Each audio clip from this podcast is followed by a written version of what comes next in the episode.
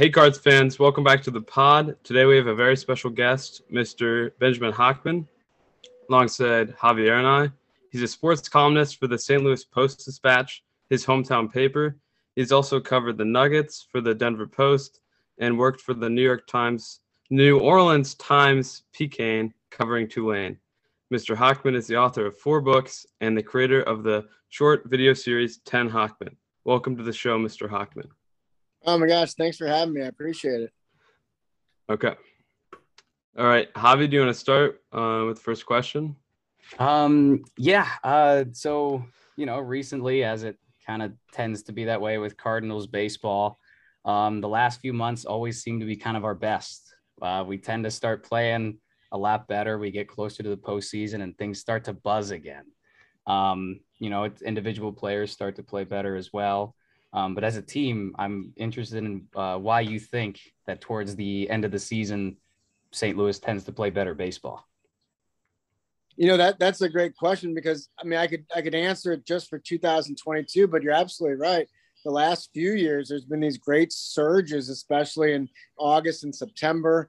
Um, so I, I, I don't I don't necessarily know if it's if it's the Cardinal Devils. Ma- what is it? The Cardinal Devil yeah, Magic. Devil Magic.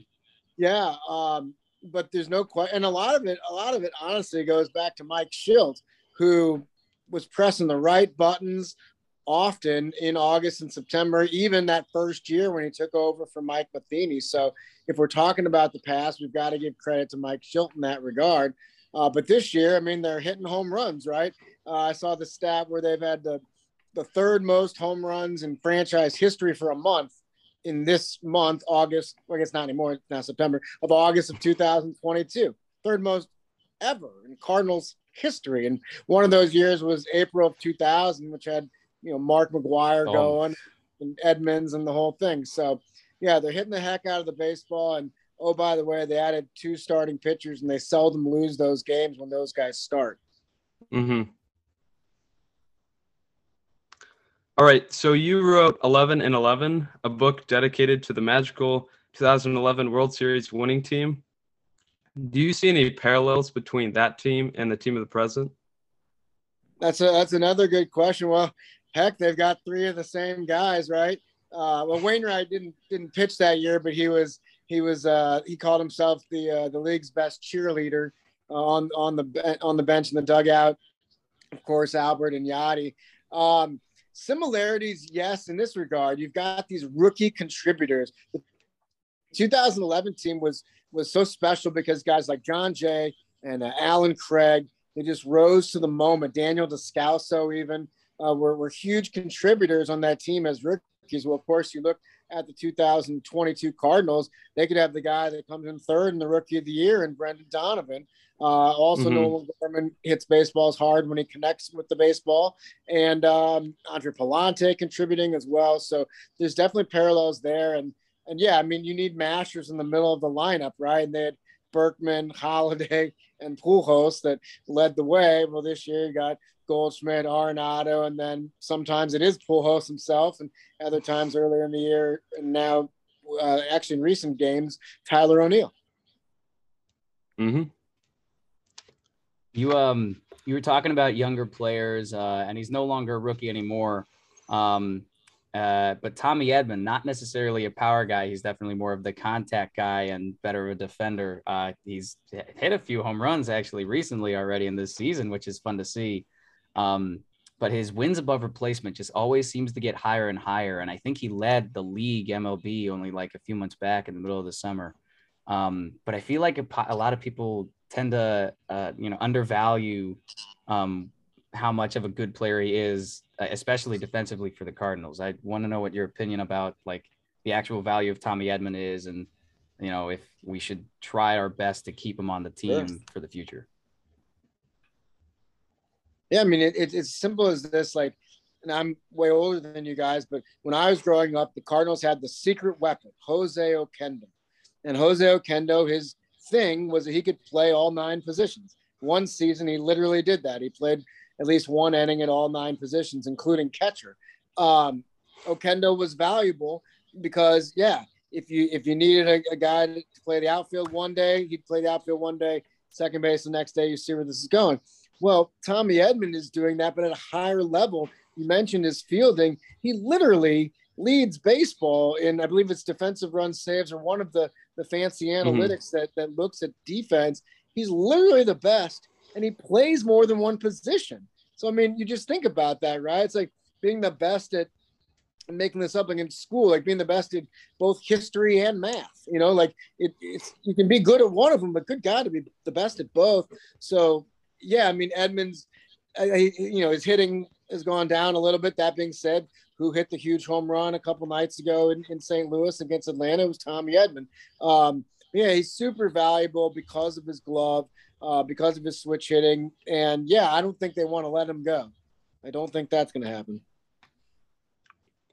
All right. Your colleague, Benjamin Frederickson, wrote an article about supporting the implementation of robotic umpires. Do you agree with that? And what do you think about other new rules um, in baseball? Yeah, I mean, umpires are also human beings, and they're, in this case, men with possibly families and grandkids. And so you, you have to handle it delicately in regards to if, if you're going to be cutting down on the number of umpires or or even their rules, like the dignity aspect of it.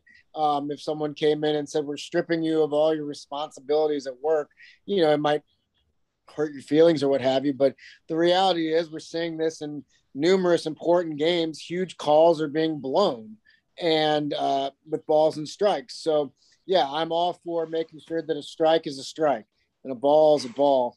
And uh, if it takes technology to get us there, then I'm I'm I'm I'm fine with it. Just handle it delicately with the with the men, you know, um, and and their jobs going forward.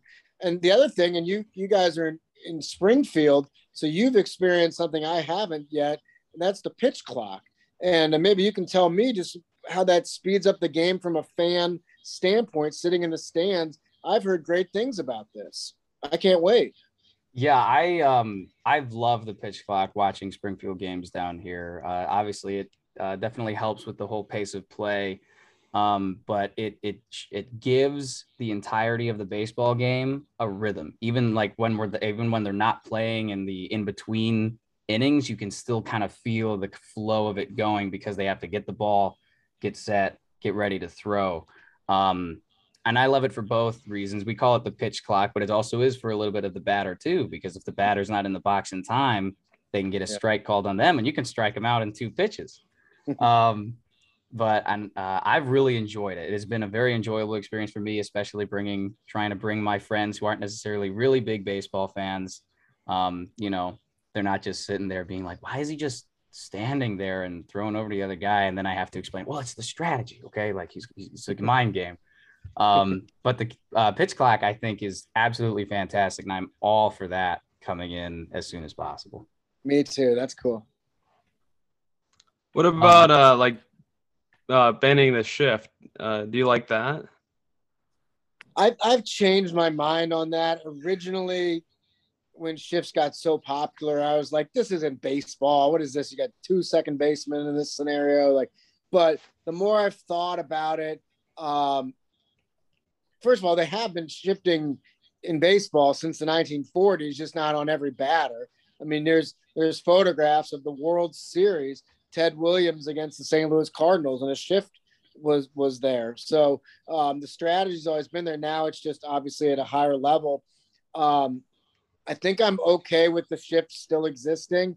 It, no, it doesn't make me happy when a guy hits a line like a super hard 100 mile per hour ground ball right up the middle and there's a guy there fielding it because like that was always like a hit, right? Growing up, yep. like mm. especially if you hit 100 miles per hour, like you've hit a hard single up the middle, you've earned the hit. But the reality is, it's all about adjustments, right? And and even someone like Matt Carpenter's had to make adjustments uh, playing for the Yankees this year with with his hitting. Um, I think it's I, I think they should not ban the shift. Um, but I don't I don't think there's a hundred percent agreement with me on that. Mm-hmm. Right. So you um, going back to the fact that you are a reporter and a fantastic one at that. You usually write about baseball, um, but you're able to connect and showcase a lot of the emotional stories behind um, the sporting events like baseball, um, it, specifically in St. Louis baseball. How do you think that it is such a unique way to bring people together? Why do you think St. Louis just absolutely loves the sport and it connects things with like Cardinal Glennon and Homers for Health and all stuff like that? Yeah, that's a great question. These are all great questions, and and and when you look at St. Louis and baseball, this relationship, uh, it really is part of the culture. And I'm not knocking San Diego or Seattle or Arlington or any of these other towns that have Major League Baseball, but there's something about our city and the way baseball just affects people. And uh, clearly, a huge part of it is the charitable efforts, like you mentioned, of the ball players and the broadcasters and people involved. Um, it's special stuff, right? But I really think the relationship began way more, way before any of us were born. Uh, in two regards, one was the, the growth of radio in America, mm-hmm. in St. Louis with KMOX radio. Yeah, it was just a very, it was just a very powerful signal. And back when it's hard to even fathom, like the options were limited in regards to content that you could take in. There were like a few radio stations. And if you lived in Franklin, Tennessee, and you liked sports, well, the only sport you're going to be able to hear is this baseball game out of St. Louis, Missouri, with this guy Stan Musial and Red Schoendienst. And what are you going to do? You're going to take in the content because there's not much con- else content to take in, and we see what happens there. And the other thing I was going to bring up is the power of of Anheuser Busch and the brewery and how much promotion they did of the Cardinals to get seemingly everybody in St. Louis on board. And then what is baseball in St. Louis? It's an heirloom. It's passed down to generations, like like a father giving a gold watch to a son. That a love of baseball is the same thing, and how and it's gotten all the way to us here in 2022. Yeah. Yeah. So, um, have you heard of like Jomboy and Foolish Baseball and other like YouTubers? So I know of Jomboy when uh, we there happened to be a Cardinals game going on when they dropped the the video footage of Oliver Marmol versus umpire CB Bucknor. Yeah. watching it on press row at Busch Stadium laughing and it was it was fascinating. I don't however know the other one. Can you tell me about that? Yeah, he's a like 26 year old who makes he's very like analytically minded and he makes videos like analyzing guys' career. Like he has a really good video about uh, Yadier Molina that I think you should watch. Nice. Um, so, what do you think these content creators in this new age of baseball have done for the sport? I mean, it's it's quite simple. It's and it combines our, our previous conversation, or previous you know earlier in our conversation some people think baseball is boring and some 22 year old boys and girls think baseball is boring. And in 2022 there's so much content. Really we're weaving together all of our questions here. There's so much content out there. How do you hook these people into this game that some might say is slow and antiquated well it's going to take social media. It's going to take Jomboy. It's going to take uh, the content creator that you mentioned. It's going to take you guys and, and your podcast. And, and frankly, it's going to take me continuing to evolve as a journalist and a storyteller. I do a daily video every morning on the Post Dispatch's website. And uh, coincidentally, I just spoke to um, an editor at the Post Dispatch about starting a TikTok account. The idea is like, if you want to get young people into your sport, you've got to go to them. They're not just going to come to you because because they, you know what I'm saying. So um, it really, really, what I'm getting at is it keeps the sport alive. It it freshens up the game, and for you know, this sounds like an old guy, but like it makes the game cool.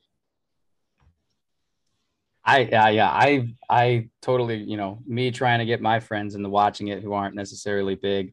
A lot of it uh, instead of boring them with the analytic parts and doing that stuff, I do have to make it a little more um, exciting for them. And I think you know the minor leagues have been doing a good job at having promotions. Uh, later in the season, they have a college night for um, colleges down here, where it's a six dollar ticket with uh, all inclusive free soda and drink with that. Um, so you know that was one, that's always one of the biggest games of all time. You know because you know who love doesn't love free food. It's fantastic. Um, but as more and more young people try and um, get to love this sport and get to do it and um, you know experience it um, with sports writing for um, young people, you know, my cousin Alex and I. Um, do you have any, you know, little tidbits of advice, little, you know, secrets of the trade that are not super secret enough that you can share with us to try and get, you know, a wider audience to try and get to as many people as we can to show our love of the game and give it on to them? Definitely happy to help with that question. I mean, first of all, right away, you're doing it by creating content now. And I, I look at it as as reps, like like I'm not very strong. I don't go to the gym to lift weights, but we'll use that as the analogy. Think of like Tyler, we'll just use Tyler O'Neill. How many times has he lifted weights, right? You know, repetition and the intensity of it. Well, you creating con- every time you create something or every time you write something, it's a rep at the gym, and you want to make your your muscles as big as possible. So, at an age that you're at, or anybody listening, I mean, be proactive. If you're at a college and there's a college newspaper, see if you can get on board to write some articles. And and then once you're writing the articles, don't I always say this, don't settle. It's so easy to just like do the I hate to say the bare minimum and get away with it. I mean, I'll, and I'll read articles even at like high level newspapers, websites, magazines, and I'll be like, golly, it sound that that opening reads as if the person it was just the first thought they had. Like you don't want to settle. Yeah. You want, especially with your first few paragraphs, you want it to scintillate. Um, you want people to read it and be like, I can't wait to scroll down and read more or in a newspaper can't or magazine can't yep. wait to turn the page. And and and that's challenging yourself to be creative to think outside the box um, to look up stats and say things in a way they haven't been said yet or haven't been said before. And like you were talking about tommy edman like there was a piece the other day that just broke down i can't remember who wrote it but it just broke down his defensive importance to the cardinals. Didn't even mention the bat uh, and, it, and it basically just painted that picture. And people are constantly learning and and also just continue to read. I mean, we're talking about getting stronger. I mean, every article you read, you you you learn at least one thing, right? And every article you read, you see how the writer approached the article, and maybe they did it in a poor way, or maybe they did it in a cool way. But each time you, you're you're you're acknowledging that, right? And that's a rep, and that's lifting weights, and that's and that's making your brain stronger. So the more you read, I challenge people to, to read more and take in more content, but not just not just breeze through it. Ask themselves, why did I enjoy that? And it's a simple question. Take five seconds. I just read an article. Why was that cool? Oh, I really like the comparison they made between Nolan Arenado and, and Brooks Robinson, whatever it is you use your own analytical mindset to analyze the journalism itself and that'll help your own journalism. And then the last thing and you're doing it is is just show enthusiasm. I mean i mean kill them with enthusiasm you know? Um, pe- people people like that. Uh, so do that. Well thank you. Yeah that's i mean that's fantastic. I know i actually had a friend of mine that you mentioned it who um, offered me an opportunity that I'm going to take um, for my college newspaper uh, magazine. Um, they're looking for a sports guy to write stuff, and so my friend came to me, and I was like, "I'm I'm all for it." Yeah. Gonna have to obviously, like you said, get the reps in and get a little better as a writer, but I think I think we're getting there. Even I think even yeah. this podcast has been getting better. I mean, right now, this is you know our latest one, and in my opinion, the pinnacle so far of what we've done because we've been able to get you on. We, we've been getting a lot more people. Um, so thank you very much. That's, I, I really appreciate that question because I know I am potentially interested. A lot of other people around are. So yeah, you. definitely. I mean, it's, it's all about, it's all about attacking an assignment, not surviving an assignment. You know what I mean? It's it, and that comes back to the old settling thing I said. Like anybody can kind of just settle and produce the bare minimum. Produce. How can you attack an assignment with your research, your energy, your excitement, passion, uh, your interviewing skills, whatever it is, to create the best content.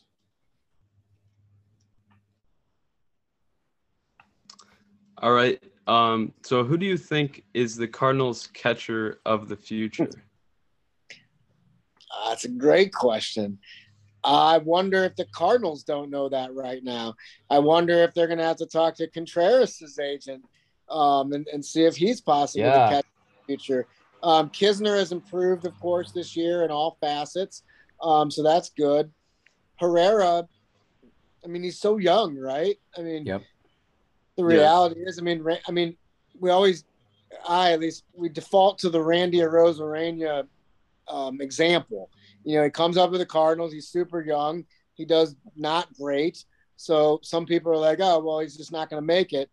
Um, let's trade him. Now, clearly, they got some good prospects. Right. Yes.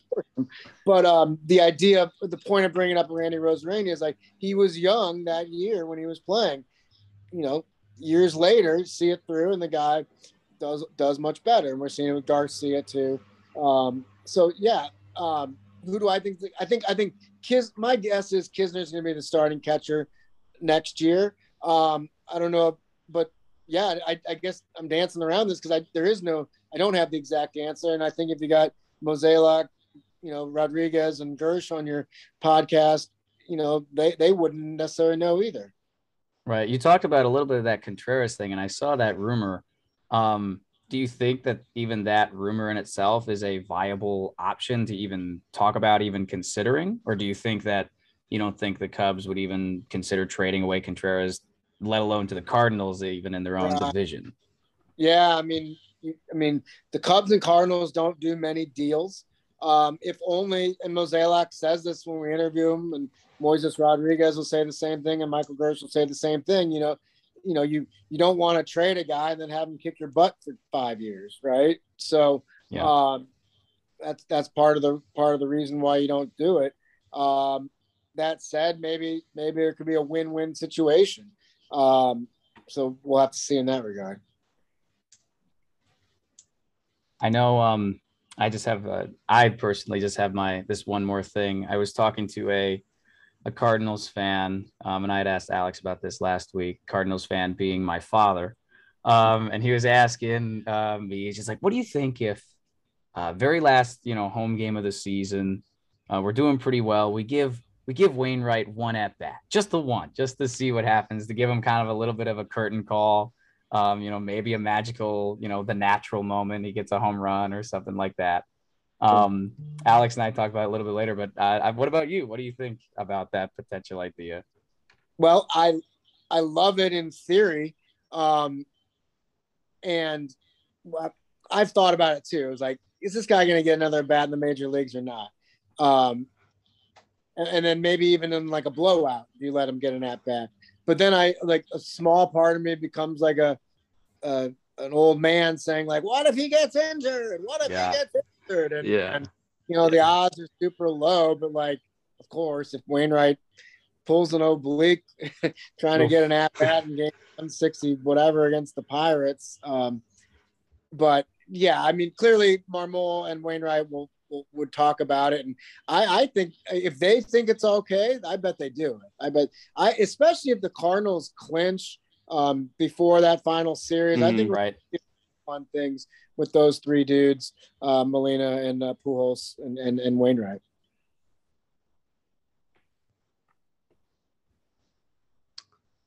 All right. Um, Do you have wanna anything else, about- Alex? I got. Um. So, what do you think it's gonna happen with the rotation uh, when Flaherty gets back? Do you think they'll go to a six-man rotation? Um, and do you think Dakota Hudson has made his last start? Great question. Um, I think yes, he's made his last start. I feel bad because like a lot of those hits against Cincinnati were soft contact hits, but he did allow a home run to Romine of all people. So I mean that did happen, and it just come, comes down to like if these games are if you're still trying to win the division, I don't I and you can replace him with Flaherty, you do it, right? You you need you want your five best guys in the rotation. Now, again, if they clinch and you got these games and Hudson's arm is still ready, yeah, maybe you see some Hudson, some Woodford situations like that. But my if I'm the manager, yeah, Hudson's not in the rotation and for the rest of the rest of the regular season that matters. Right. Mhm. Well, yeah. I mean, we're we're getting there. I I personally feel really good about clinching a this postseason spot. I'm excited to see the, you know, three game series wild card game, see how they go. Um, and I really, you know, I would love that Cinderella story of Pujols, Waino, and Molina getting to the World Series. You know, obviously, hopefully winning it all. Mm-hmm. Um, but yeah, I, I thank you very much for coming down. The I, oh, yeah. you know, talking to you was fantastic. The insight was great. Um, yeah. I think, I mean, you individually will be a big help. I think for us moving forward, cool. getting cool. getting bigger and doing, you know, better things. So thank you very much for coming down. I really appreciate your time. Oh, it's my honor. Super fun to get to know both of you, and definitely uh, let me know when when it's live, and I can retweet the tweets or you know, repost the post. All right. Thank you. Awesome. Thank you very much. Take you have care, a good rest of your day. You too. See ya.